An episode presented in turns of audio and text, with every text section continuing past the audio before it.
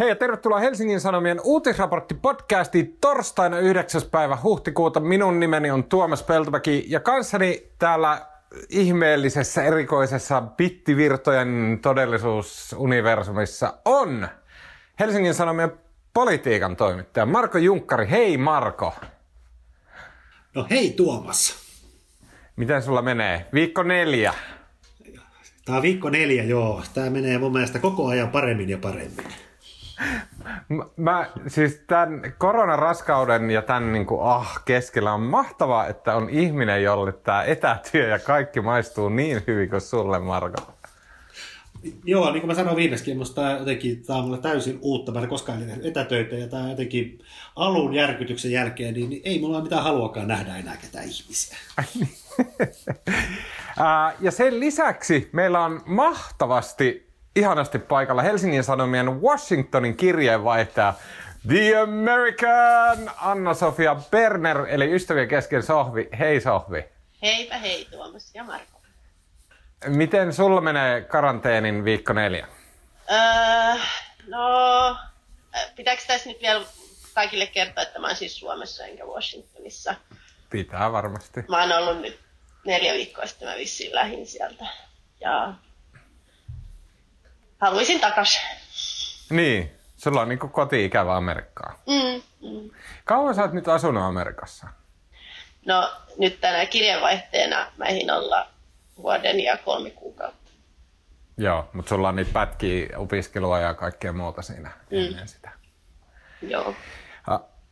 Hei, tämän viikon podcastissa keskustellaan maskeista. Nimittäin suomalaiset, ja uskon, että sama ilmiö on laajemmin myös muualla maailmassa.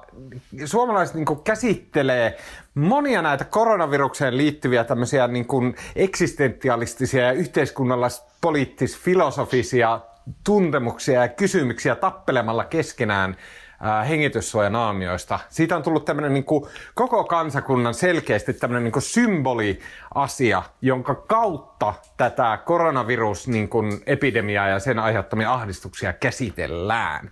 Ja vielä äh, puhumme hallituksen lisäbudjetista, joka normaalisti on mielenkiinnolta ehkä samaa luokkaa kuin firman you know, tavoite Excelin toinen välilehti. Mutta tällä kertaa tähän äh, lisäbudjettiin sisällytettiin oikeastaan valtaosa hallituksen koronavirusepidemian vastaisen taistelun rahoista, eli miljardiluokan lisäbudjetista puhutaan. Tämän podcastin ainoa numerologisesti pätevöitynyt jäsen, eli Marko Junkkari, kertoo siitä syvällisen analyysin ja kertoo, mitä meidän täytyy tietää. Ja vielä... Saanko korjata tässä heti alkuun, kun mä unohdan Saat. muuten? Siis tämä oli kehysriihi, mikä oli nyt tiistai keskiviikko, ja siis lisäbudjetti on niin kun, se, se mikä tässä oli dramaattista, niin itse asiassa kehys, kehysriihi, jossa sovitaan pitkän tähtäimen valtiontalouden linjoista, niin, niin sehän, sitä ei pidetty ollenkaan, se lykättiin syksyyn, ja ne teki Aa. pelkästään tämän lisätalousarvion, ne keskittyi pelkästään tähän koronakriisiin, mikä oli aivan sensaationaista. Kyllä, kiitos Marko, kun heti alkuun, tuota, koska mä olisin myös voinut kirjoittaa, että hallituksen joku rahajuttu. Kiitos, että selvensit tämän terminologian. Ää, sen lisäksi me puhutaan vielä ää, senaattori Bernie Sandersin päätöksestä vetäytyä Yhdysvaltain presidenttikisasta. Aihe, joka ei millään tavalla liity koronavirukseen. Okei, tuo oli ehkä liiottelua. Siinä on pieni säie, joka tota, on koronavirusliitännäinen, mutta se tuntuu niinku raikkaalta henkäykseltä, kun ei, meillä on yksi kokonainen segmentti tässä showssa, jossa ei puhuta koronaviruksesta ollenkaan. Mä, si, mä voin kyllä kertoa, että siitä tullaan puhumaan siinäkin. Voi ei. No niin. ja lopuksi vielä hyviä keskustelun aiheita pitkien epämukavien hiljaisuuksien varalle.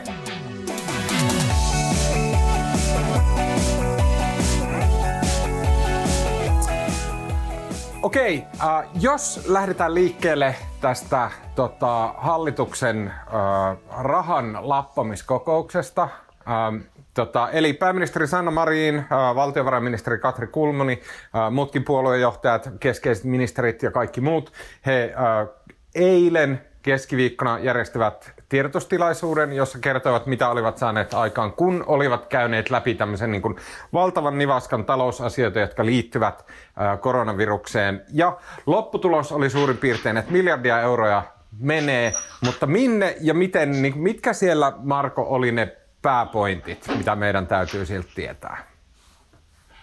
No, no ensinnäkin, no sehän on sanottu jo moneen kertaan, että siis tavallaan nämä, tämä oli, tämä oli valtion lisätalousarvio ja niitä tehdään vuodessa useita ja yleensä niiden koko luokkaa niin kuin vuoden ajalta yhteensä noin 400 miljoonaa. Mutta nyt pantiin kerralla, oliko se nyt mitään 4, jotain miljardia tota, lisää rahaa liikkeelle ja saman tien ilmoitettiin, että seuraava lisätalousarvio tulee toukokuussa. Eli tässä käytetään nyt todella paljon rahaa ja sehän on käytännössä pelkästään velkarahaa. Että otetaan kovasti velkaa, että yritetään estää Suomen talouden pahempia vaurioita.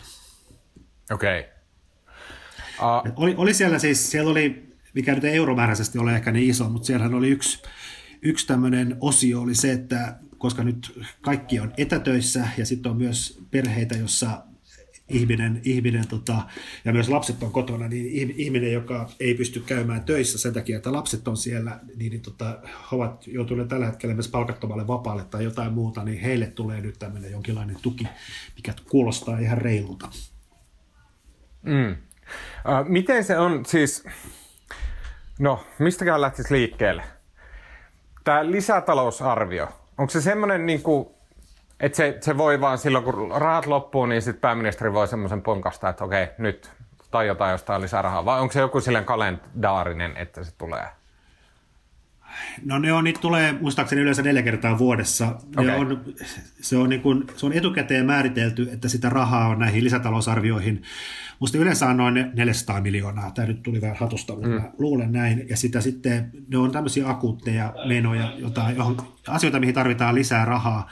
Ja ne on niin kuin huomioitu näissä valtiontalouden kehyksissä. Eli etukäteen määritellään ne raamit, joissa pitää pysyä, ja niiden sisällä on varattu sitten 400 miltsiä tämmöiseen ylimääräiseen. Mutta nyt se mm. käytettiin siis, nyt se käytettiin sitten moninkertaisesti yhdellä rysäyksellä. Niin. No mihin tämä, mä yritin katsella sitä niin kun, äh, sitä Katri Kulmonin selostusta ja myös pääministeri Sanna Marin selosti, että mihin ne rahat menee ja näin, mutta mitkä ne oli ne pääpainotukset? Joo, äh, ravintoloille menee suoraa rahaa, äh, koska... Ja itse asiassa ravintolat, itse asiassa ravintolat ei ollut, sitähän nyt ihmeteltiin, miksi ei ravintolat ollut siellä listassa niin kuin erillisenä, erillisenä ryhmänä, mutta sitähän sitten ei. Sitten tota, äh, Sanna Marin illalla taisi olla A-studiossa sanoi, että kyllä ravintolatkin saa, mutta tota, niitä ei ole erikseen korvamerkitty, vaan ne on siellä muiden yritysten kanssa anomassa sitä rahaa. Sitten tota, yksi tämmöinen, niin kuin, tavallaan kun se raha ei pelkästään nyt tässä ole se, niin kuin mikä näitä yrityksiä pelastaisi, että esimerkiksi tuota, tuolta Suomen yrittäjien nettisivuilta siellä on sellainen lehti, ainakin siellä on lehti, jonka jutun mukaan niin, niin noihin TE-keskuksiin, joita on siis eri puolilla maata, niin sinne olisi saapunut nyt niin kuin, oliko se nyt 10 000 10 000 tota, raha-arvomusta nimenomaan näitä pieniltä yrityksiltä. Ja nyt tässä ensimmäisen yhdeksän päivän aikana näistä 10 000 hakemuksesta ne oli vissiin ehtinyt käsitellä sata.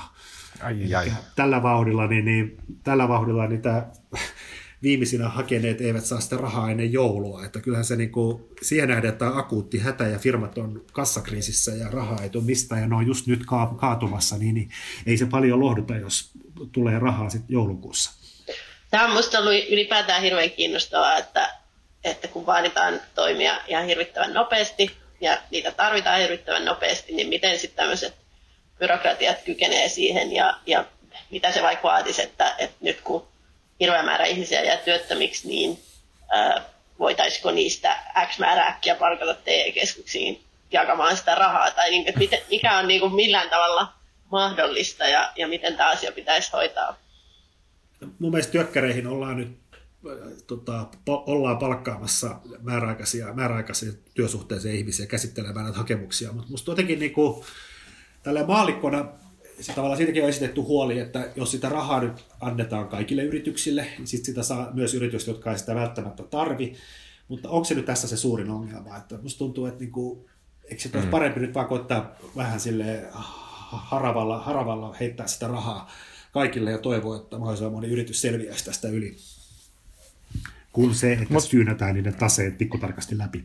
Me ollaan nyt vielä, niin kuin, ja anteeksi jos tämä on epäreilu kysymys, mä en, siis, mä en tiedä, että onko tämmöistä tietoa missään saatavilla, mutta kelle se hallitus nyt päätti antaa rahaa?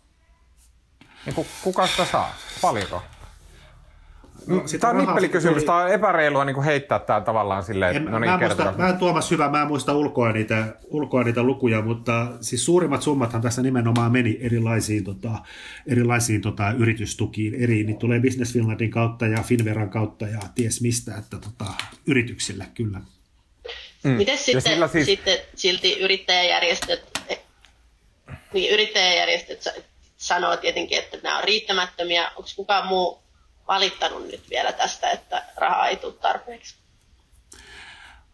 No mä en tiedä, onko se määrä, no määräkin on varmaan liian pieni, varsinkin näiden yrittäjärjestöjen mukaan, mutta kyllä mä luulen, että suurin ongelma on se, että miten nopeasti se rahan tällä hetkellä saa, koska se tilanne on, ei tuommoisella pikkufirmalla, niin, niin ei, se, ei se kestokyky ole kovin kova, että se kaatuu, hmm. se kaatuu kutakuinkin saman tien, jos ei saa rahaa mistään.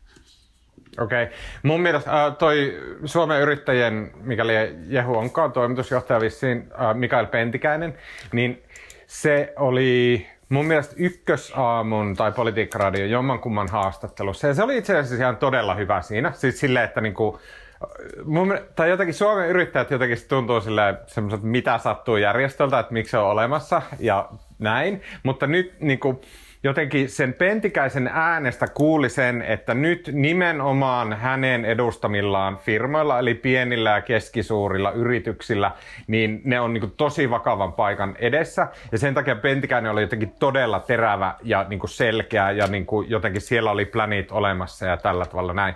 Mun, niin mun mielestä tavallaan niin kuin järkevin ajatus, mikä sieltä jäi mulle mieleen, oli se, että, että he just pelkää tätä, että kun, että vaikka hän kehuu niin vaikka Sanna Marinia, että hallitus on pystynyt aivan älyttömän nopeaa tekemään päätöksiä, että tuetaan kyllä ja näin. Mutta sitten on se ongelma, että jos se, se jumittuu niin puoleksi vuodeksi sinne byrokratiaan, kun halutaan varmistaa, että joku, joku raahelainen peltifirma ei niin kähvellä siellä 400 euroa ylimääräistä, niin Pentikäinen ehdotti, että, että se kaikista nopein ja selkein tapa reagoida tähän niin kuin yritysten, auttaa yrityksiä olisi se, että valtio vaan nyt ilmoittaa, että he hoitaa sosiaaliturva- ja eläkevakuutusmaksut kaikilta yrityksiltä, että he niin kuin kuittaa nämä rahat. Se jotenkin silleen niin kuin tämmöisen maala, maalikon korvan kuulosti tosi järkevältä ja nopsalta tavalta, koska siihen ei liittyisi mitään byrokratiaa. Se olisi vaan kaikilta kuitataan nämä niin kuin,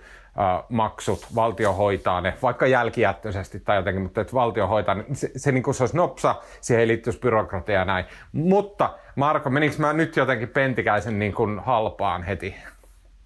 No mä luulen, että kyllä aika moni muu on samaa mieltä, mutta jos mä vastaan nyt näihin, mitä sä kysyit, siis sitä rahaa tuli, ra, suuremmat potit meni yrityksille ja kunnille, kunnille siis sen takia, koska kunnat, kunnat, on, kunnat ja sairaanhoitopiirit on vastuussa terveydenhoidosta ja siellähän tota, koronaviruksen takia näitä kustannuksia on lisää. Mutta tässä on nyt siis, jos sä haluat kuulla näitä lukuja, mitkä mä suoraan lunttaan, niin, niin tota, suoraa tukia yrityksille 450 miljoonaa, jonka jälkeen siis yrit, yrit, yrityksille menee kaikkiaan suoraan 1,45 miljardia sitä rahaa jakaa Business Finland ja sitten ne elykeskykset ja sitten myös kunnat. Sitten Business Finlandin kautta tulee erilaista tämmöistä kehitys- ja innovaatiotoiminnan tukea 300 miljoonaa lisää. Suomen teollisuussijoitus 150 miljoonaa ja tota, sitten varustamoille 600 miljoonaa euron takausohjelma. Kunnille varattu tässä lisäbudjetissa 547 miljoonaa ja sitten sen lisäksi tota, suoraan kansalaisille se, minkä mä tuossa alussa mainitsin, eli se, että jos tota, isä tai äiti on, äh, joutuu olemaan palkattamalla vapaalla hoitaakseen sitä lasta, joka ei voi käydä koulussa, niin se voi saada 723 euroa kuukaudessa tukea tästä, ja sen hintalappu on, tai sille on varattu 94 miljoonaa. Sitten huoltovarmuusvarastolle, mikä hoitaa näitä, mistä puhutaan kohta lisää, näitä maskeja sun muita, niin 600 miljoonaa. Sitten kulttuurille ja urheilulle 60 miljoonaa. Tota, siellä on muun muassa teattereille ja konsert, konserttijärjestäjille 40 miltsiä sekä siis suoraan urheiluseuroille rahaa, maataloudelle 40 miljoonaa, rajavartiolaitokselle 8,7, työttömyyskassalle 20 ja näin edespäin. Riittääkö okay. tämä? Joo, erittäin hyvä. Kaikki nuo luvut on tietenkin, ne on niin jotenkin isoja, että eihän ne, ei ne tarkoita yhtään mitään. Ne on sille jotain niin fantasiarahaa, joka ei niin meinaa ollenkaan. Tai siis en mä tiedä, että jos pistetään kulttuurille 60 miljoonaa, niin onko se paljon vai vähän? Mulle se olisi paljon, mutta onko se jollekin Suomen kulttuurikentällä? Mä en tiedä. On, mutta sitten samaan aikaan, niin kuin, minkä valtiovarainministeri Kulmuni sanoi ihan suoraan, että näiden toimien myötä, näiden näkymin Suomi ottaa tänä vuonna 10 miljardia lisää velkaa. Ja siis Kulmuni oli aikaisemmin sanonut, että se uuden velan määrä saattaa alkaa, on siis kaksinumeroinen ja alkaa todennäköisesti kakkosella, eli sitä velkaa otetaan todella paljon. Miten hmm. sitten tässä, tässä, kun on esimerkiksi eri, eri valtiot, tai siis kaikki, kaikki reagoi nyt tietenkin sam, samantyyppisesti ja kaikkien pitää ottaa velkaa, mutta onko siinä niin kuin, kuinka suuria eroja siinä sitten on, että miten, miten eri valtiot pystyy reagoimaan, kun moni on sanonut, että vaikka Saksa pystyy, niin kuin, pystyy niin kuin pelastamaan taloutensa paremmin kuin muut, koska, koska Saksan kansantalous oli niin hyvässä jamassa jo valmiiksi, niin, niin mikä tämän kaiken merkitys on? Joo, no sehän, silloin joskus joku vuosi sitten, kun vauhkottiin sitä Suomenkin luottoluokituksesta, niin, niin sehän on sehän on edelleen, se on se toiseksi korkeammalla tasolla ja Suomihan saa halpaa lainaa helposti kansainvälisiltä sijoittajilta ja markkinoilta. Mä en usko, että Suomella on kyllä minkäänlaista ongelmaa tässä rahan lainaamisessa. Joillain muilla Italialla saattaa jossain vaiheessa olla, mutta Suomella tällä hetkellä ei näytä olevan mitään ongelmia. Toisin kuin hmm. jos verrataan sinne 90-luvun alun lamaan, jolloin silloinhan oli tilanteita, jossa Suomi oli meidän joutua ulos kansainvälistä lainamarkkinoilta. Mä haastattelin äh, silloin äh, muutama viikko sitten semmoista talous, tai taloushistorioitsijaa, joka puhuu, puhutti Yhdysvalloista, mutta hän just mainit, oli sitä mieltä, että nyt ei tarvitsisi miettiä mitään valtionlainoja ollenkaan, että, että tämmöiset vakaat taloudet on kautta historian niin kuin selvinnyt ihan valtavista lainoistakin. Ja sitten haki esimerkkejä jostain 1800-luvun Britanniasta ja Napoleonin sodista ja, ja muusta sellaisesta. Joo, mutta sitten samaan aikaan kun katsoo maailman, maailman taloushistoriaa, niin, niin kyllähän sitten säännöllisiä veljiä, joihin niin kun jotkut maat on aina defaultannut, eli kyllä sitten maat myöskin, no viime vuosina tätä on tapahtunut esimerkiksi latinalaisessa Amerikassa, mm. kyllä sitten aina välillä maa, maa sit ilmoittaa, että sori, ei makseta, ja se on, se niin. on siinä mielessä, että sille, mut, sille ei kukaan mitään voi. Sä jätit huomioimatta, että Sohvi sanoi, että vakaat maat. Niin, mitä niin Etelä-Amerikasta oikein. Mutta sitten musta mutta sitten se musta kysymys on, että, että lasketaanko Suomi tähän joukkoon vai ei. No lasketa, mutta siis, eikö tähän, niin kuin, niin kuin, eikö tähän liity se, niin kuin, kun monesti sanotaan, että, että ei ole oikein ajatella niin kuin maiden esimerkiksi velkaa samalla tavalla kuin mitä ajatellaan kotitalouden velkaa, niin se, se, se on tavallaan just tämä sama asia, mistä sä Sohvi puhut, että, että, niin kuin, että, että esimerkiksi Yhdysvallat, tavallaan myös varmasti Saksa myös tavallaan Suomi, niin sille pystyy ottamaan, se, se, niin kuin, se velka ei ole semmoinen, mikä niin kuin maksetaan nolliin jossain vaiheessa historiaa. Että se ei ole edes se pyrkimys. Se niin kuin, tavallaan se, sen funktio on eri. Ja esimerkiksi mun, mun henkilöko, jos verrataan tätä kotitalousvelkaa, niin mun henkilökohtainen tulojen ja velan suhde on kyllä huomattavasti velkaa enemmän kuin Niin eikö se ole se joku vanha, vanha sanonta, että jos, jos niin kuin jos yksittäinen ihminen, jos sohvi on velkaa, velkaa miljoona euroa eikä pysty maksamaan sitä, niin sohvilla on iso ongelma, mutta jos tota, sohvi on velkaa tota, miljardin, niin silloin sillä pankilla tai lainajalla on iso niin. ongelma. Että niin. kun, mitä, siis tavallaan ei se, pankki pystyy aina perimään yksittäisen ihmisen tai yrityksen velat, jos nyt ei ole kysymys mistään mega, megayrityksestä, mutta tota, mitä suurempaa yksikköä mennään ja jos puhutaan valtioista, niin ei, ei niitä kukaan sitä rahaa pysty perimään. Ja valtiolla on hmm. myös, jos ei kuulu eurojärjestelmään, niin jokaisella itsenäisellä valtiolla on oikeus painaa lisää rahaa, että sitten vaan painetaan lisää fyrkkaa ja maksetaan, maksetaan niillä lisärahoilla ne velat. Et periaatteessa valtiot voi ottaa voi ottaa, ei ne, ei ne ikinä maksa velkaa takaisin, sitä velkaa voi ottaa ihan mielinmäärin lisää. Jossain vaiheessa vaan velanhoitokustannukset nousee. Mutta Marko, sä kun siis puhut paljon ihmisten kanssa ja oot puhunut niin vuosikausia, vuosikymmeniä talousalan, politiikan alan ihmisten kanssa ja näin, niin mikä sun, niin kuin, niin kuin, mikä sun mielipide on siitä, että mikä niiden ihmisten fiilis on nyt, kun se korona tavallaan tälleen talouden numeroiden kautta muuttuu todelliseksi. Siis silleen tarkoitan, että sen vaikutukset esimerkiksi näkyy just lisävelkana, sen vaikutukset näkyy, että okei, tonne pitää laittaa miljardeja ja näin. Onko se sellainen, että ne ihmiset on ihan kauhuissaan siitä, että tämmöistä nyt tapahtuu? Mä tarkoitan niin jotain valtiohallinnon, tiedätkö, talousviskaaleja, is, korkealuokan poliitikoita ja näin. Onko ne niin hysteerisiä siinä, että, että ei, ei vittu, että nyt mentiin ihan niin kuin, äh, jyrkänteeltä alas? Vai onko ne silleen, että okei, nyt sitten tulee velkaa, mutta sitten niin kuin, mikä se niiden niin kuin, fiilis on?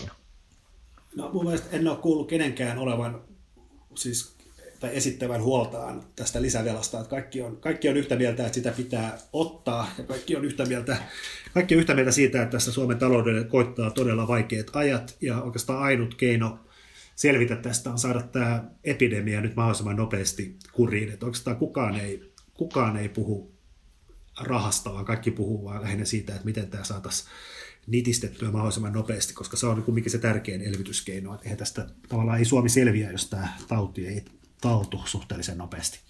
Mm. Et ei, ei, tästä, ei, ei tästä velkaantumisesta kukaan, kukaan ole tällä hetkellä huolissaan. Ja varmaan tätä varmaan henkistä asentoa helpottaa myös se, että kaikki maailman maat on ihan samassa tilanteessa. Ja Suomi on tavallaan moneen muuhun maahan verrattuna kumminkin. Tämä epidemia on meillä vähän muita perässä, näin voi ainakin sanoa. Että meidän tilanne ei ehkä ole niin vaikea kuin monessa muussa maassa. Niin, Tällä viikolla se, nähtiin... se lohduttaa, kun kaikki velkaantuu, niin, niin silloin yhden yksittäisen maan velkaantuminen ei ole, niin kuin, se ei ole mikään akuutti ongelma. Tällä viikolla nähtiin niitä käppyröitä, joita oli koostettu eri maiden, niin Suomi on niin kuin kaikilla mittareilla siellä hyvässä päässä. Meillä on vähiten infektioita, vähiten kuolemia, vähiten kaikkea. Koko ajan niin kuin kaikki mittarit on siellä hyvässä päässä. Joo, mutta siis tästähän on niin kuin, se, se pitää kaikki toistaa, että jos tämä sulku, se, että rajoitustoimet jatkuu näin tiukkoina pitkälle kesään, niin, niin kyllä tämä tavallaan tämä talouden romahdus saattaa olla niin totaalinen, että tästä tulee niin kuin vuosikymmenen toipumiskausi. Mm. Eli tärkeää, kaikki on Mikä yhtä siitä. No, sen näkee sitten. Niin, no tällä hetkellä hallitus teki tämän siellä kehysriihessä tämän äh, tavallaan heidän talousennuste, joka pohjalta ne nämä teki, oli se, että Suomen BKT supistuisi 5,5 prosenttia tänä vuonna, mikä on niin kuin, on aika maltillinen arvio. Näitä on ollut Suomen Pankin ja Etlan ja muiden, muiden tahojen arvioita, jotka on niin kuin about samoissa samoissa kantimissa, mutta siis kaikissa on oletuksena se, että niin kuin suhteellisen nopeasti kesän alettua nämä rajoitukset päästään purkamaan ja talous alkaa heti syksyn alusta toipumaan nopeasti. Mm. Ja myös usko ja toivo siihen, että se toipumiskäyrä on semmoinen, se on niin kuin V, että tullaan alas ja sitten tullaan yhtä nopeasti ylös. Mutta kyllä samaan aikaan yhä useammat pelkää, että siitä toipumiskäyrästä tulee semmoinen niin kuin Nike, Nike-lenkkareiden kiekuran muotoinen, eli tullaan rajusti alas ja sitten kestää kymmenen vuotta mm. se nousu. Mä toivon, että kesäkuusta kaikki on jo semmoinen, niin kuin, kuka oikein edes muista, että mikä tää oli tää homma. Tota, hei, mennäänkö eteenpäin? Mennään. No mennään. Nimittäin, mä, Suomen Kuvalehti... Mä Tuomas niin yllätti, että sä rupesit kysymään multa lukuja. no kun mä halusin about... Itse asiassa mä en halua kuulla, ku, halunnut niinkään kuulla niitä lukuja kuin ne kategoriat, mihin ne luvut meni.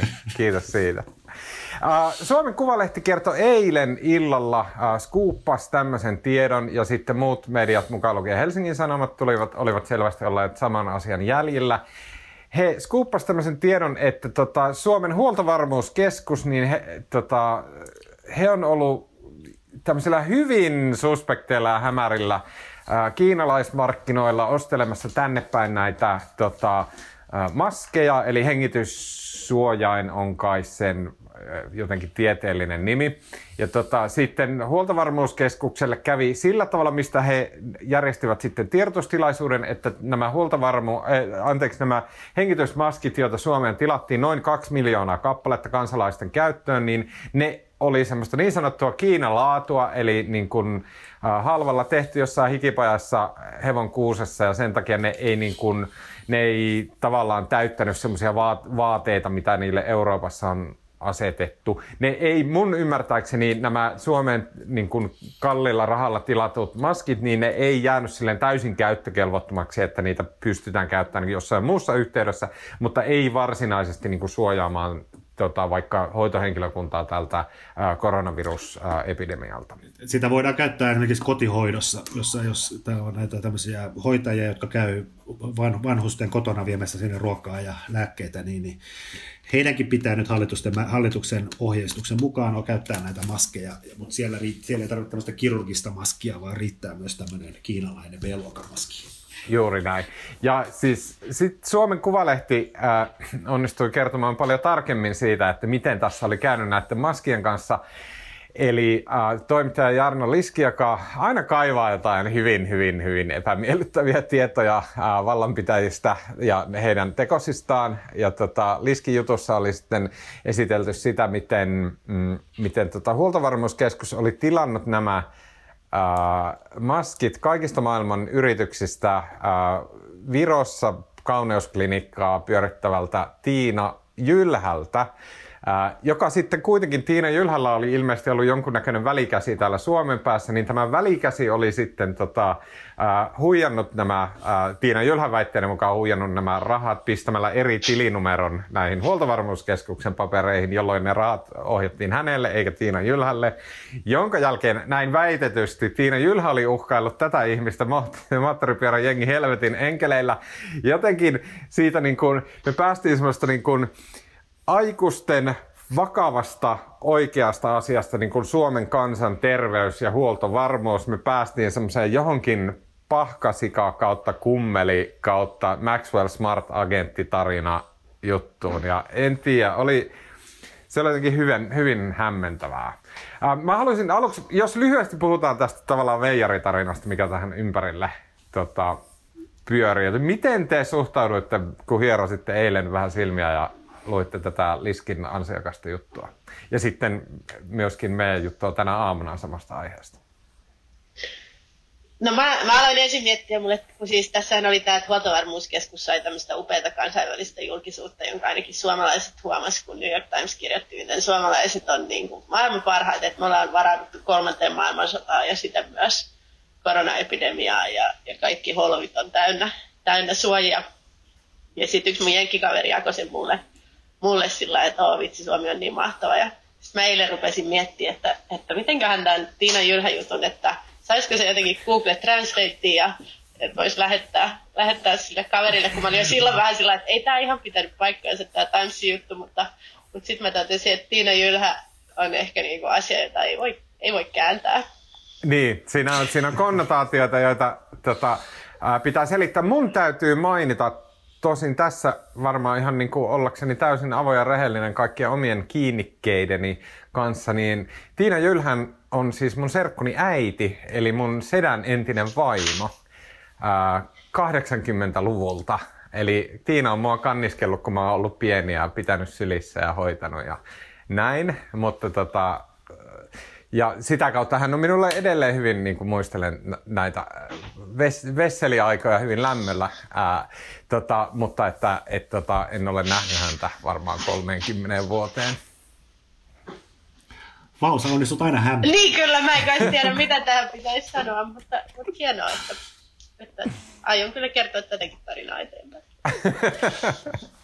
Joo, siihen juttuun se, se oli sitähän samaa, samaa uutista kaivo eilen tämän podin Maria Manner ja Paavo Teittinen ja taisi olla toi Gustafssoni Mikko meiltä. Ja ymmärtääkseni heitä aika lailla harmitti, kun Kuvalehti ehti tämän jutun julkaista ennen, ennen Hesaria. Heillä oli käytännössä samat, samat tiedot, mikä julkaistiin sitten tänä aamuna. Ja Journalismin on raakaa peliä. On, mutta jotenkin itseäni tai meni vielä niin kuin, Mä nyt kommentoin asiaa ihan tälleen niin kuin median käyttäjänä. Katselin eilen A-studiota, missä oli tämmöinen siellä oli, aika poik- siellä oli siis Sanna Marin ja Katri Kulmuni ja myös Jan Vapaavuorikin vieraana, mutta sitten siellä esitettiin semmoinen niin kuin, A-studiolla on sellainen sarja, missä ne on, se, seuraa ihmisiä tota, koronakriisin niin kuin eri vaiheista, tämmöistä vähän niin kuin human interest kamaa, missä ne on niin kuin pidemmän aikaa seurannut jotain toimijaa ja häntä niin kuin töissä ja vapaa-ajalla ja sitten moneen, moneen kertaan niin kuin tämä kyseinen henkilö kertoo fiiliksistä ja muuta. Ja Eilen tässä A-studiossa oli tosiaan tämä kyseinen henkilö oli tämä huoltovarmuuskeskuksen uusi toimitusjohtaja ja se oli jotenkin niin, tota, mä katsoin, se oli jotenkin silleen, se dokkari oli, tai tämä tämmöinen kuvaus huoltovarmuuskeskuksen johtajan niin elämästä. Oli silleen, oli semmoista niin suttusten videoyhteyksiä, kun hän kotikoneeltaan kommentoi jostain viikon takaa ja kännykkä, kännykkä kuvaa, kun hän keräilee roskia tuolla kadulla. Ja se oli jotenkin niin silleen, tavallaan teknisesti hassun näköinen ja tavallaan siitä tuli semmoinen hyvin maanläheinen ja inhimillinen kuva tästä huoltovarmuuskeskuksen johtajasta. Ja sitten samaan aikaan huoltovarmuuskeskushan on semmoinen myyttinen instituutio, josta ei mm. oikeastaan kauheasti edes tiedetä. Ja nyt tämä johtaja sitten, joka on aloittanut noin vuosi sitten tai jotain tällaista, niin, niin hänestä tuli tämmöinen hyvän, hyvin inhimillinen kuva. Ja sen A-studion loputtua niin meni ehkä 15 minuuttia, niin mä luin sen kuvalehden jutun tästä heidän sähläyksestään ja miten tämä on. Niin kuin, niin tämä tuli jotenkin ihan erilainen konteksti sille, kun hän istuu siellä työpöytänsä ääressä ja näpyttelee sitä läppäriä ja tekee tilauksia Kiinasta ja huokailee, että on tämä vaikeaa. Uh, toi se itse asia, mä niin kuin, okei, okay, aluksi olin, niin kuin, monihan oli siitä sosiaalisessa mediassa niin kuin hyvinkin pöyristynyt, että, että miten, miten niin kuin, ei ole minkäännäköistä taustojen tarkistelua ja näin, mutta musta vähän kuulosti, että, että se itse asia oli semmoinen, että no varmaan huoltovarmuuskeskukselle – niin kuin joku pari miljoonaa euroa siihen, että saadaan lisää niin kuin tosi kaoottisessa tilanteessa saadaan suomalaisille lisää lääkintää tarvikkeita, niin se tavallaan, että niin kuin, mä, mä oletan, että heidän mittakaavassaan sillä ei ole väliä, että he vois ostaa vaikka neljältä kiinalaiselta niin kuin huijarilta saman homman ja se ei edelleenkään paljon hetkauta, vaan että heillä niin se prioriteetti on, että täytyy saada tänne nyt niitä keinolla millä hyvänsä. Ja sitten, että jos tämä keino epäonnistuu, niin okei, sitten sit heillä on jo seuraava keino menossa. Ainakin musta kuulostaa siltä, että huoltovarmuuskeskus niin olisi tommonen lafka. No mä en ole kyllä yhtään noin. Jotenkin mua tässä niin kuin maalikkona ja kansalaisena niin kuin ihmetyttää, että miten tämä niin kuin siis kyllähän tässä maassa, siis huoltovarmuuskeskushan e- ei se, se on kumminkin niin kuin pieni työ- ja elinkeinoministeriön alaisuudessa oleva virasto ja ei siellä kauhean monta ihmistä ole edes töissä, eikä ne ole tottunut, ei siellä ole mitään varsinaista hankintaosaamista, ei ne ole niin kuin, ei ne kamppaile maailmanmarkkinoilla erilaisista tilauksista ja ei siellä ole niin kuin tavallaan ammattitaitoa ymmärtääkseni tämmöisessä erittäin vaikeassa tilanteessa niin kuin globaaliin taisteluun näistä suojamaskeista, niin ei, ei siellä niin kuin, eikä tämä ole niin heidän syynsä, mutta ei siellä ole niin kuin ammatillista osaamista tämmöiseen asiaan. Niin, niin ja kumminkin sitä, semmoista osaamista tästä maasta löytyy. Täällä on niin yksityisiä toimijoita, joissa on niin ihmisiä, jotka on Suomessa ja ihmisiä, jotka on Kiinassa ja ihmisiä, jotka niin on töissä jossain kansainvälisissä firmoissa, jotka eläkseen tekee tätä hommaa. Niin miksei heitä ole pyydetty auttamaan? Miksi, tota, miksi tätä hoidetaan niin Tiina Jylhän kautta Virosta? Että kumminkin tässä maassa olisi niin kuin, lukuisia ihmisiä, jotka tavallaan tietäisi, miten se tehdään, ja myös ymmärtääkseni tahoja, jotka pystyisivät hoitamaan sen tavaran tarkistuksen sen Kiinan päässä ennen kuin se toimitetaan. Mm. No ihan totta. Siis mä, mä ehkä lähinnä tarkoitin just sitä, että, että se, se kämmi on ollut just se, että niin kuin sanoit, että täällä on lukuisia yrityksiä, jotka hoitaa tämmöistä asiaa, ja sitten tämä niin kuin Tiina Jylhän yritys on, niin kuin, että se on varmaan jossain Excelissä näyttänyt yhdeltä tämmöiseltä yritykseltä. Että niin kuin siinä on tapahtunut se kämmi ja nythän on siis, siis on kerrottu myös, että erilaiset suomalaiset yritykset rupeaa valmistamaan niitä ja, ja että tavallaan, en tiedä onko kellekään tullut se kuva, että Tiina Jylhä olisi ainoa, jolta on, on ostettu maskeja, mutta, mutta sehän ei siis pidä paikkaansa, vaan, vaan nyt on samalla uutisoitu, että suomalaiset yritykset alkaa valmistaa niitä. Ah, okei. Okay. mutta ainakaan, ainakaan mä en ole nähnyt, sitähän on puhuttu, tämä oli nyt ensimmäinen Sieltä Kiinasta on tilattu viimeisesti 12 lentokoneellista kamaa vai 11. Ja tämä oli nyt ensimmäinen, mikä tuli silloin tiistaina, ja missä ne maskit oli, eivät ole tilatun mukaisia. Mutta niin ainakaan mulla ei ole selvinnyt, että onko nämä loput 12 tai loput 11 tilausta niin kuin sama, onko nekin jylhältä tilattuja? Ei kai sentään. Hyvä kysymys. Ja mun mielestä ylipäätään se, sit se jotenkin laajempi kiinnostava kuva tässä on se, että, että kun meillekin on kovasti luotu sitä kuvaa, miten Suomen ja Helsingin Sanomat on ehkä osaltaan saattanut osallistua tähän, miten Suomi on niin hyvin varautunut ja meillä on niin mielettömät viranomaiset. Ja, ja et kyllähän meilläkin on näkynyt vähän sellaista narratiivia, vaikkei ihan yhtä rajistu kuin siinä New York Timesissa, mutta mm. tavallaan me ollaan niin, niin valmiina tähän ja sitten sit tämähän romuttaa sen täysin. Ja, ja toki on ollut niin kuin muutakin, missä, missä ihan niin kuin todellisuus ja tämä mielikuva ei vastaa toisiaan, mutta tämä niin, osoittaa sen hyvin räikeästi. Nyt kun sanot, niin tämä on aivan totta. Kauhean kauniisti Sohvi muotoilit sen, että Helsingin Sanomatkin on antanut kuvaa, koska sehän oli mun juttu. että tehtiin erään kollegan kanssa silloin ihan kriisi alkuvaiheessa semmoinen sun, Hesarin sunnuntaisivulle iso katsaus näistä, nimenomaan näistä operaatiokeskuksista. Mutta toisaalta sen jälkeen siis mä päätin... Ennakkovalmistautumisesta. Sen jälkeen mä aloin harkita Suomeen tuloa jo aika nopeasti sen jälkeen päätin no niin, Marko, sä oot vielä se meidän... Suomen tänne, voi ei. Nyt täällä on jostain AliExpressistä ostettu lääkintävälineet ja rupeaa paljastaa se koko homma, niin voi hittaa.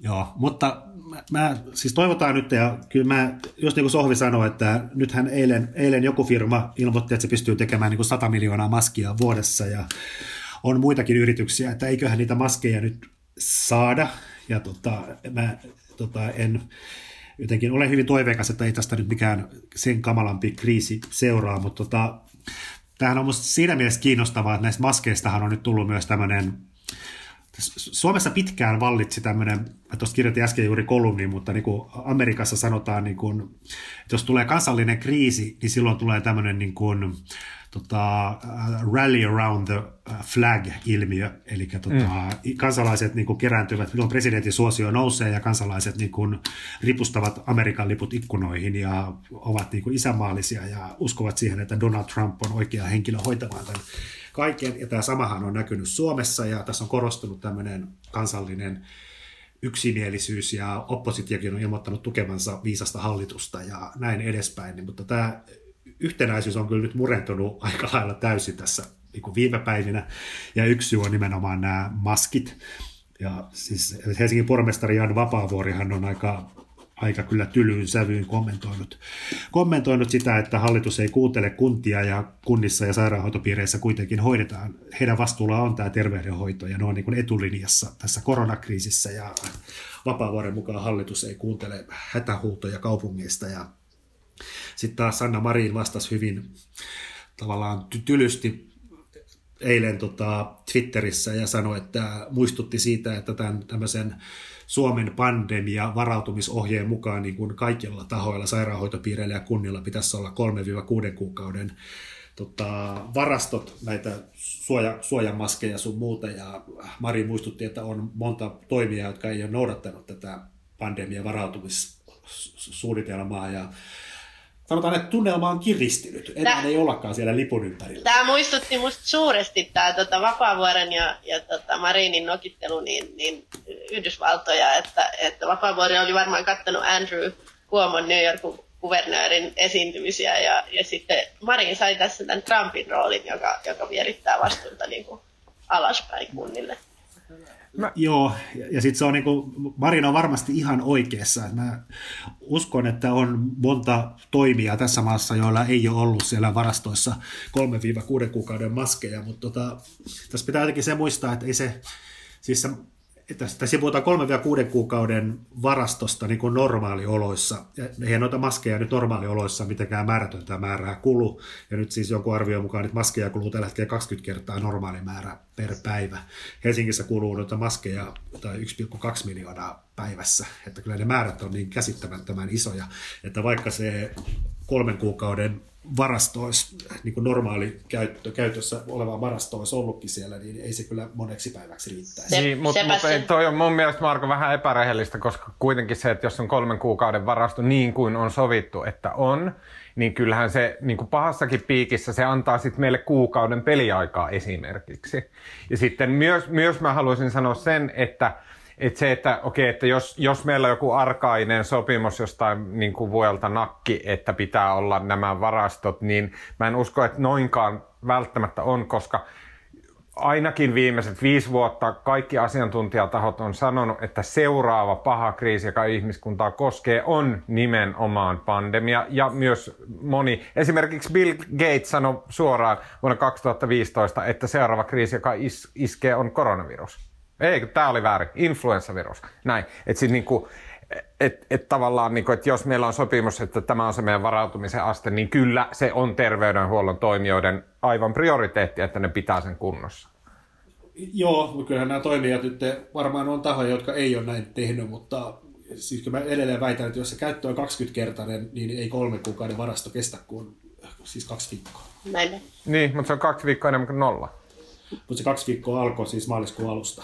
Tuossa sen kohdalla loppui jo aikaa sitten. No, mutta tota, siinä aikana mu- saatiin Tiina Jylhältä maski. Mä haluaisin, haluaisin myös puhua tästä maskiasioista vielä näin niin kuin tavallisen kansalaisen näkökulmasta, kun maailmallahan nyt monessa maassa niin kuin kannustetaan kovasti kaikkia taviksiakin niin kuin peittämään kasvonsa, suunsa ja nenänsä, kun liikkuu ihmisten ilmoilla. Ja meillä aika vähän niitä näkyy tuolla vielä. Ja mä oon esimerkiksi itse välillä pohtinut, että pitäisiköhän siihen ryhtyä, mutta sitten jotenkin iskee semmoinen, että no mistä hemmetistä mä sen saan tosiaan sen maskin, koska niistä on pulaa ylipäätään ja, ja niin edelleen. Mutta musta on kiinnostavaa nähdä, että tullaanko tässä Suomen pandemiavaiheessa siihen, että jengi alkaa omella niitä itse, koska tällä viikolla mä oon somesta nähnyt, että Jenkeissä nyt kovasti tehdään itse, mm, itse niitä huivimaskeja. Mua itse asiassa kiinnostaa tässä just noin, tai siis mua kiinnostaa niin kuin melkein ne niin kuin semmoiset abstraktit filosofiset ulottuvuudet. Mun mielestä tässä on osittain kyse, no niin, ja tämä kuulostaa hölmöltä, mutta tässä on osittain kyse niin kuin samasta asiasta, mitä feministisessä ajattelussa niin kuin, äh, pidetään niin kuin kyborgina. Et niin kuin feministisessä... No niin. Mitä sä Tuomas puhut? Mä tiedän, tämä on tosi far kama, mutta siis, siis feministisessä ajattelussa äh, on olemassa semmoinen ihan niin kuin varteutettava niin ajatussuuntaus, että, että niin kuin kybor, kyborgismi on se, mikä vapauttaa ihmisen. Et, et niinku, kyborgismin minimi on esimerkiksi sil, silmälasit. Jos sulla on silmälasit niin kuin sohvilla on, niin sitten se tekee susta jollain tapaa kyborgin. Ja mitä enemmän sä oot kyborgi, niin sitä enemmän sut vapautetaan niin kuin luonnon järjestyksen kahleista. Esimerkiksi naissukupuoli vapautetaan miehen kahleista, niin kuin nainen on tavallaan fyysisesti heikompi kuin mies, niin mitä enemmän maailma niin kuin, ää, pyörii semmoisten niin kuin keinotekoisten abstraktioiden, kuten tietokoneiden ja tiedon ja, ja tota, tämmöisten niin kuin kyborgisten elementtien varassa, niin sen parempi tälle niin kuin irtaantuminen luonnosta, niin se on parempi. Ja esimerkiksi tämmöinen maski, se on yksi tavallaan tämmöinen kyborginen elementti, koska se, te, se, se, se, niin kuin suo, se etäännyttää sut luonnosta ää, te, muuttamalla sua tekemällä susta niin kuin immuunin virukselle tavallaan. Niin, ja mä aloitin hämärimmästä päästä. Mä oon taas miettinyt ihan vain tätä sosiaalista puolta, että tavallaan milloin nyt jos vielä menisi tonne ulos ja laittaisi huivin naamalle, niin tuntuu vähän niin kuin omituiselta. Mutta sitten mm. jossain vaiheessa, jos niitä alkaa näkyä enemmän, niin sitten sä ootkin omituinen, jos sulla ei ole sitä, että missä vaiheessa ikään niin. Onko meille tulossa semmoinen, mikä Aasian maissa on käyty jo se, niin kuin, niin. se switchi? Mutta mä oon ihan varma, että tämä on, tää on ennen kaikkea tämä maski on niinku symbolikysymys.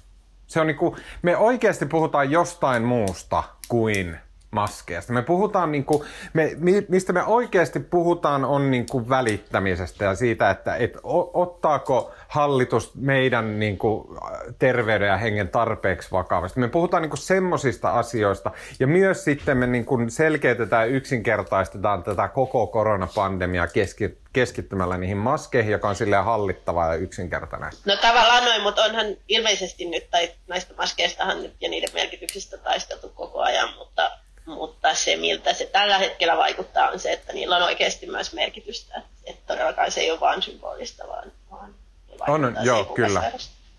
Mutta sillä viruksella on niinku hitosti muitakin tapoja tartuttaa sut, muitakin pääasiallisia tapoja tar- tartuttaa kuin semmoiset, miltä maski suojaa. No kyllä mä siinä mielessä Tuomas oli ihan varmaan samaa mieltä, koska tämä on niin monimutkainen epidemia ja tästä ei kukaan vieläkään oikein tiedä, mistä on kysymys ja miten tämä käyttäytyy ja mitä tapahtuu ja milloin voidaan tehdä mitäkin ja mitä kannattaisi tehdä ja mikä on oikea strategia, niin kyllä jotenkin maskeista puhuminen on silleen, se on jotenkin helppo käsittää. Mm. Ja sitten tämä johtaa niin kuin vielä tähän maskiasiaan, niin siis viime viikollahan hallitus ilmoitti, mikä varmaan on ihan järkevää, että niin kuin että siis kotihoidossa, missä tosiaan näitä käydään vanhusikäihmisten luona viemässä ruokaa ja lääkkeitä, niin, pitää myöskin olla tota, työntekijöillä maskit. Ja kumminkin se, se maskien käyttömäärä, joka lisääntyy tavallaan tällä yhdellä ilmoituksella, niin kuin on, niin puhutaan niin kuin taas sadoista tuhansista maskeista tota, päivässä. Ja, se on niin kuin, ja sitten kun tämmöinen on ilmoitettu, niin, niin eihän kukaan enää, siis eihän yksikään kotihoitaja voi enää mennä ilman maskia, koska jos mä kuulisin, että jollain meidän sukulaistädin luona käy hoitaja ilman maskia, niin, niin sitähän välittömästi soittaa sitten kaupungille, että mitä helvettiä. Että niin. niin kuin, se on niin kuin, että se ei ole, vaikka se muotoilu taisi olla, niin kuin, että se ei ollut määräys, vaan suositus, mutta tuommoinen suositus, suositushan tarkoittaa käytännössä määräystä, koska jos tämmöinen huoli esitetään ja tämmöinen suositus esitetään, niin silloin se edellytys on, että kaikki kotihoitajat käyttää maskia. Mm, aivan erinomainen pointti. Uh, hei, mennäänkö eteenpäin? Voidaan mennä. Päästäänkö puhumaan nyt Burnista? Joo, nyt jätetään korona. Sohvi lupasit kyllä, että tulee korona, mutta siis joo, tällä viikolla siis uutiskenttä on mennyt silleen, että korona dominoi kaikkia alusta loppuja näin, mutta nyt tuli eka tavallaan tämmöinen niin iso uutinen, joka ei silleen suoraan liittynyt koronaan, ja se oli se, että senaattori Bernie Sanders, joka on siis äh, kamppailut tästä demokraattien äh, presidenttiehdokkuudesta, mm, ollut häviöllä varapresidentti Joe Bidenille aika selkeästi sitten näiden viime viime esivaalien, mutta nyt hän piti sitten ää, eilen tiedotustilaisuuden ja kertoi, että hän vetäytyy kisasta kokonaan. Ää, tota, toi Bernie sanoi tällä tavalla, että, että, tota, ähm, että hän, niin kun, äh, hän sanoi, että we are winning the ideological battle, mutta että niin kun, ei, ei ole mahdollisuutta voittaa sitä äh, ehdokkuutta. Sohvi, niin kuin, mitä Bernie Sanders tarkoitti sillä, että we are winning the ideological battle, jos tämä ei ollut sanatarkka, mutta et, niin kuin, hän viittasi siihen, että he, he niin kuin, jollain tavalla niin kuin jotain saatiin aikaan, mutta että nyt on vain no ide- ide- ideologisen taistelun voi tietenkin aina julistaa voittavansa, koska sitä ei voi mitata samalla tavalla kuin, kuin kuinka monta ääntä sä oot saanut, että, että tietenkin se on niin kuin myös juhlapuhetta aika voimakkaastikin. Niin, mutta oota. Mut, oota, mut, mutta joo, et sä, todetaan, että, että siinä oli niinku poliitikon retoriikkaa mukana, sanottakoon näin. Mutta, mutta tota, ja niin kuin omille joukoille puhumista ja näin. Mutta samalla on tietenkin selvää, että, ja kirjoitinkin tänään, tänään analyysissäni, että, että Bernie Sandersin johdolla niin kuin Yhdysvaltain poliittinen keskustelu on siirtynyt demokraattien mm. puolella niin voimakkaasti vasemmalle. Se, se on, mm se on kyllä sitä aika kiistatonta. Miksi miksi se Bernie just nyt hyppäsi pois? Sehän tuli vähän, sehän tuli vähän yllättäen. No ehkä, ta- tavallaan mä just kun Tuomas sanoi, että aa, suuri uutinen, niin mä, mä olisin, että mä olin ikään kuin omassa mielessäni jo, jo niin kuin siirtynyt Burnista eteenpäin, että tavallaan oli jo pitkään niin selvää, että, että tämä se lopputulos on, että oli ikään kuin muodollisuus sitten kuitenkin vaan.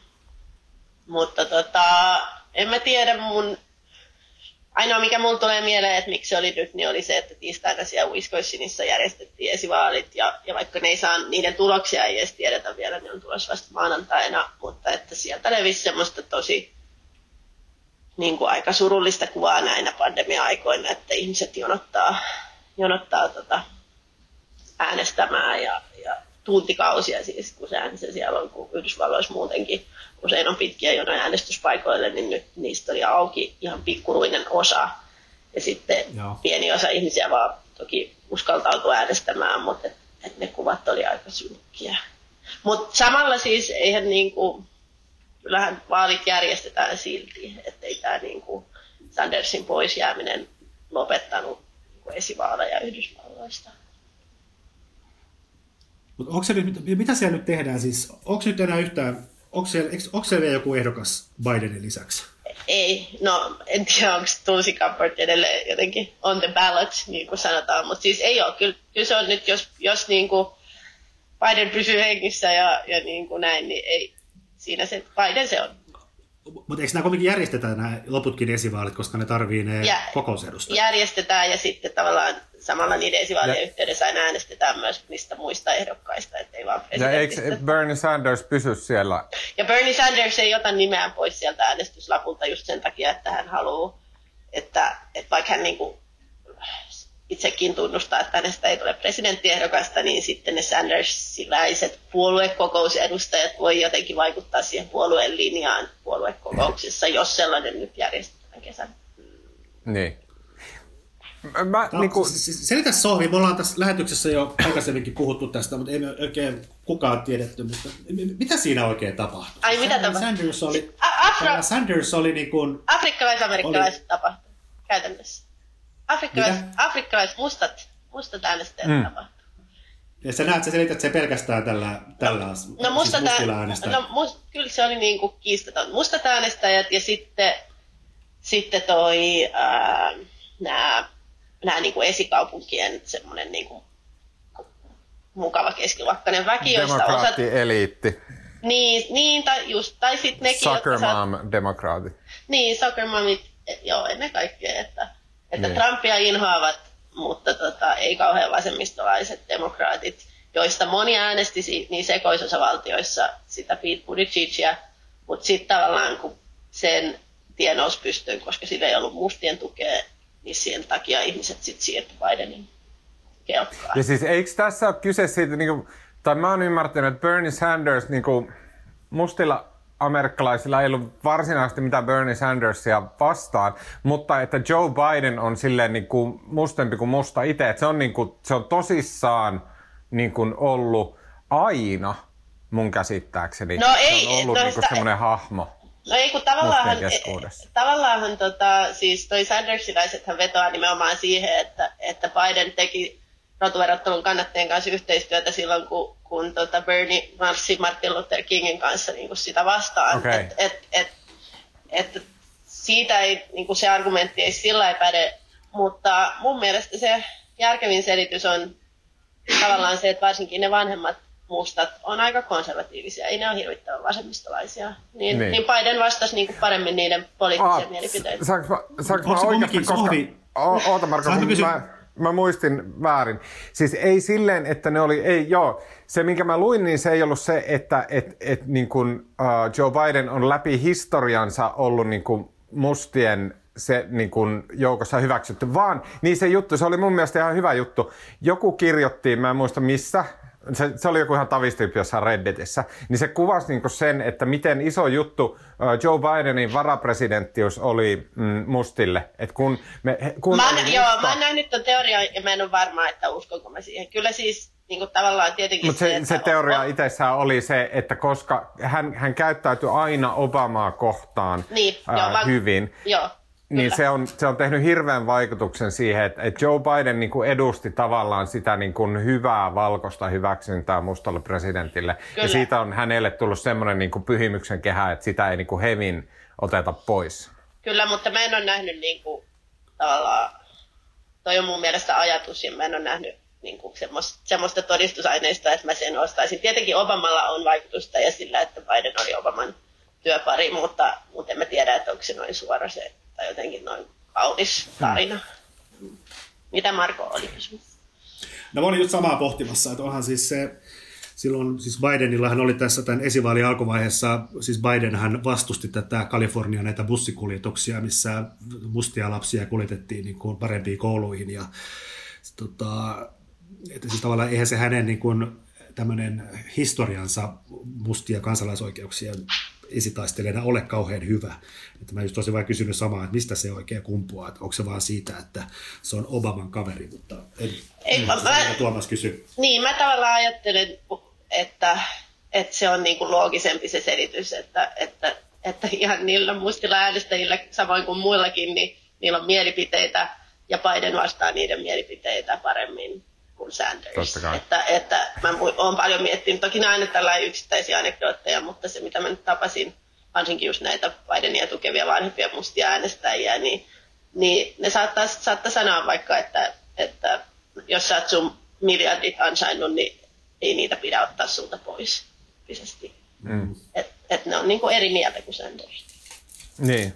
Miten sitten, miten sä, no vaikea sanoa, Bernie Sanders, hän on, oliko hän lähempänä? Ja hei, ota, ota yksi, mä sanon vielä yhden, yhden asian, niin kuin oikeastaan Joo. olennaisimman, että kyllä mä luulen, että sitten mustilla myös vaikutti tosi paljon se, että ne ajatteli, että Biden on se, joka voittaa Trumpin. Että ikään kuin se Trumpin voittaminen on kaikkein ykköstavoite. Ja, ja niin kuin Gallupit koko ajan näyttänyt, niin, niin tota Bidenin mahdollisuuksia siihen pidettiin isompi. Niin Bernie on, on lähempänä 80, tuskin tulee enää niin kuin hakemaan presidenttiehdokkaaksi, että hänen niin kuin tämä tavallaan niin kuin korkeimman tason poliittinen ura päättyi varmaan tähän. Mikä sun mielestä on sitten niin kuin Bernin ja sitten Bernin tavallaan näkyvin opetuslapsi on Alessandra Ocasio-Cortez, jotka on siis varsinkin, mä, mä niin kuin arvioin, että he on silleen niin semmoisia keskustalaisia suomalaisia suurin piirtein, mutta jenkkikontekstissa he on niin, kuin niin punaisia semmoisia moderneja, niin kuin, ja modernilla tar- tarkoitan niin Twitter-ajan sosialisteja, niin mikä heidän, niin kuin, mikä Bernin se tavallaan niin kuin, nyt se niin kuin perintö on amerikkalaisille, en tiedä politiikalle, niille virtauksille ja muille. Mitä siitä jäi käteen, että tämä Bernie tuli ja niin kuin parissakin vaaleissa niin kuin yhtäkkiä toi tämmöisen sosialistisen ajattelun niin kuin ihan okoksi ja sitten jopa niin kuin varsinkin nuoremmissa porukassa niin kuin inspiroivaksi viestiksi tämän niin kuin sosialismia. Mikä ennen Jenkeissä ollut niin kuin saatanasta seuraava ja semmoinen niin kuin, niin kuin helvetin myrkkyä.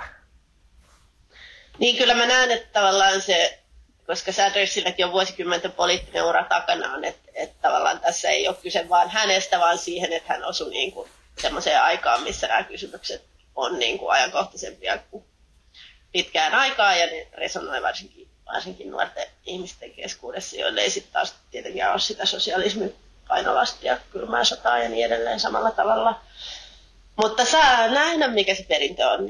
Vaikea sanoa. Nythän siis näyttää siltä, että, että semmoinen niin kuin po- poliittinen aktiivisuus on lisääntynyt ja on tietty porukka, jotka, jotka niin kuin kiertää turuilla ja toreilla ja koputtelemassa ovia silloin, kun se oli vielä mahdollista ja niin kuin sieltä ruohonjuuritasolta ylöspäin niin kuin aktivoituu poliittisesti.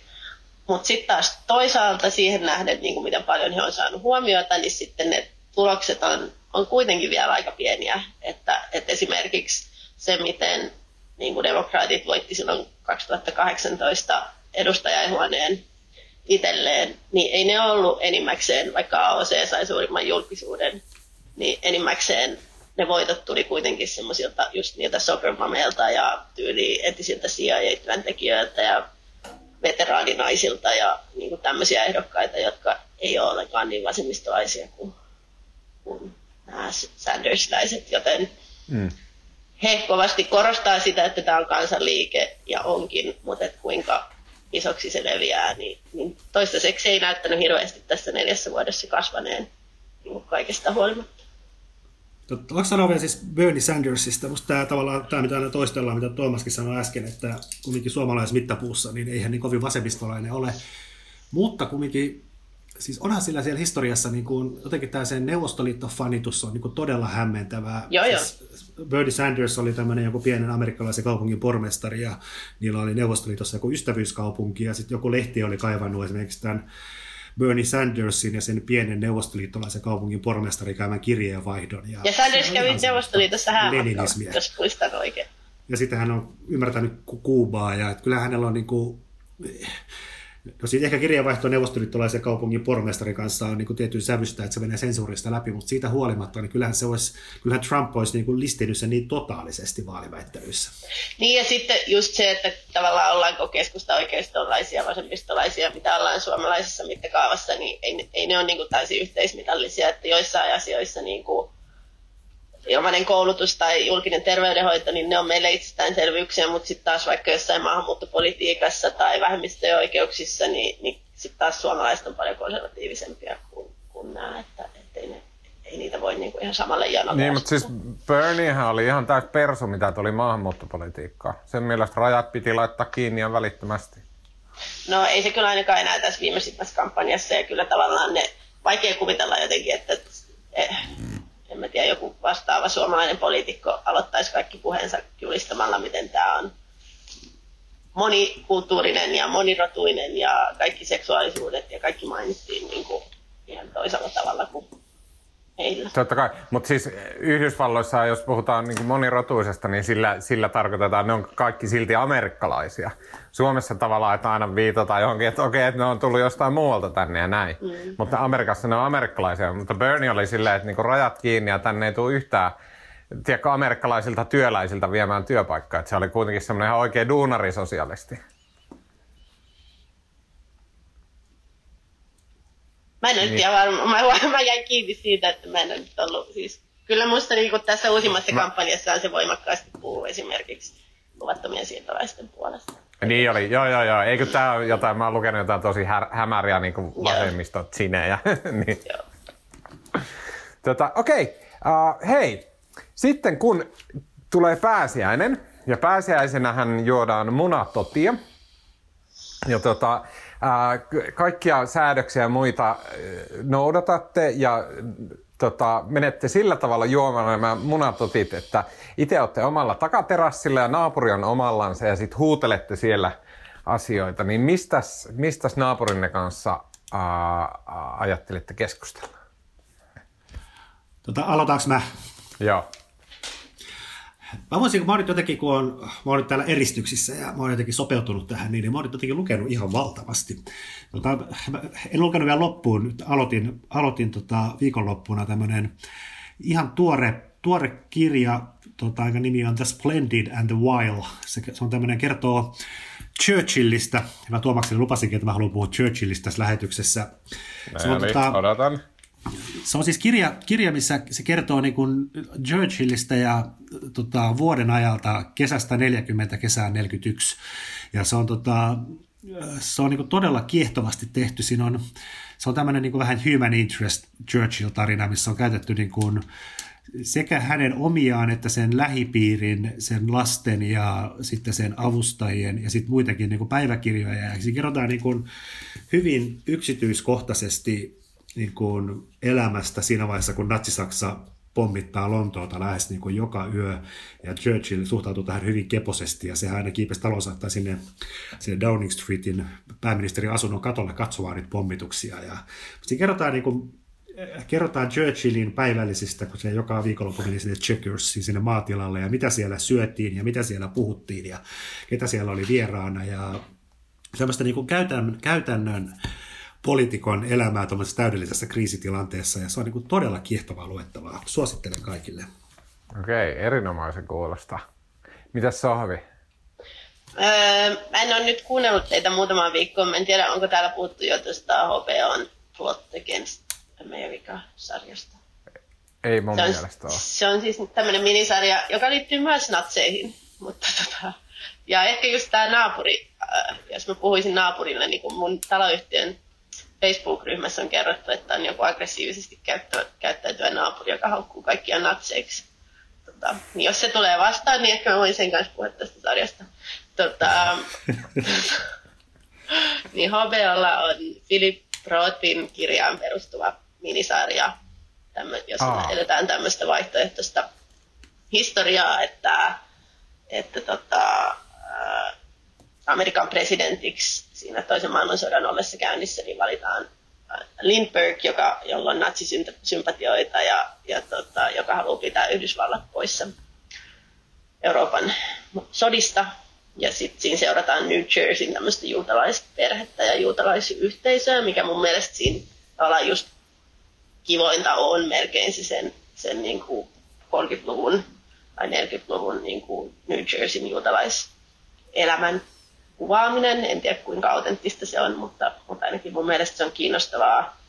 Ja sitten siinä on hyvin, hyvin vahva ja selvä allegoria niin kuin nykyaikaa ja Trumpin voittoon, että, että siinä on kyllä, ei, se on siis aika selväksi tehdään se, että, että mistä inspiraatio tehdä tämä sarja nyt on, on tullut, että on hyvin, niin kuin sitä Lindbergia verrataan, verrataan kovasti Trumpiin. Mulla on kysymys. Sehän ilmestyi, joka... sehän ilmestyi Sohvi, se, se kirja, se Philip Rothin kirjahan, se ilmestyi ennen, Joo. hieman ennen Trumpin valintaa. Ja sitten muista lukeneen jonkun Philip Rothin haastattelu, missä tavallaan Trumpin valinnan jälkeen, missä hän niin kuin teki itsekin päivittelee, että kylläpäs kirja kerrankin osui kohdalle. Joo, kyllä. Mulla on kysymys, joka liittyy nimenomaan tähän Philip Rothiin, koska se mun mielestä sillä on semmoinen jotenkin semmoinen, tiedätkö, semmoinen, se niin kuin hoveroi koko ajan sille, että sitä pitäisi lukia. Oletteko te lukenut Philip Rothia? Olisiko sellainen, onko se hyvä? Oh, kyllä, musta ehdottomasti on hyvä. Mä oon lukenut itse asiassa ne, siis Portnoin taudit ja niitä ekoja, mutta sitten mä oon lukenut ihan näitä loppukauden kirjoja. Siis kyllä mä oon tykännyt niistä. Okei. Okay.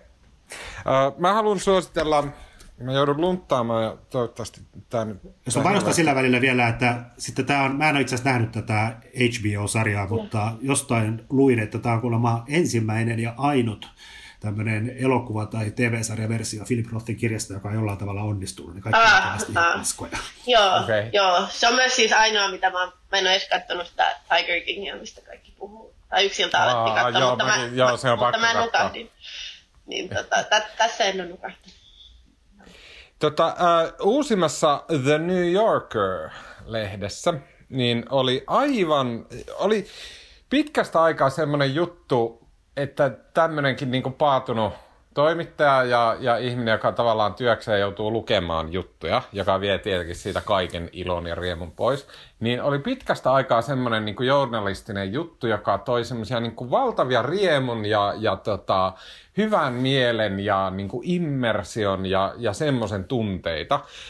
Tämmöinen Bill Buford-niminen toimittaja, kirjoittanut Annals of Gastronomy-sarjaa New Yorkerissa tämmöisen jutun kuin Good Bread, joka kertoo siitä, kuinka hän oli tota, niin kuin, tämmöisenä harjoittelijana ranskalaisella leipurilla – ja sitten hän kertoo tästä, niin kuin, miten se oli semmoisessa aivan siivottomassa jossain korttelileipomossa, jossa tehtiin koko Ranskan parasta leipää.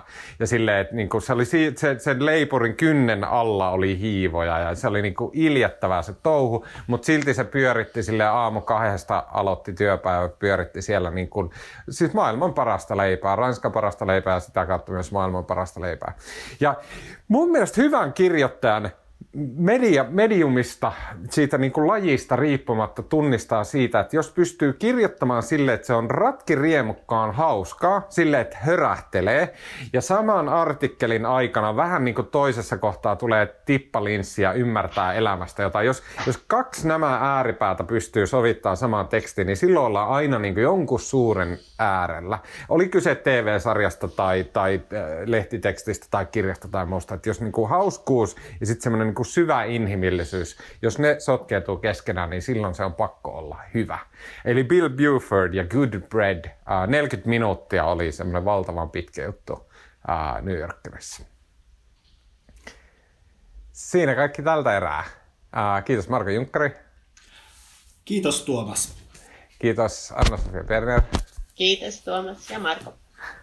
Uh, mun nimeni on Tuomas Peltomäki. Uh, kuvan ja äänen ja kaiken muun mahtavan meille tekee tällä viikolla Janne Elkki. Äh, muistakaa hei, lähettäkää varsinkin näin korona-aikoina edelleen, please, laittakaa meille palautetta at uutisraportti tai sitten niin kuin itse kunkin. Laittakaa sohville, morjestakaa sohvia. Sohvi ei pitkä aikaa ollut tässä podissa, vaikka hän on tavallaan aina tässä podissa läsnä.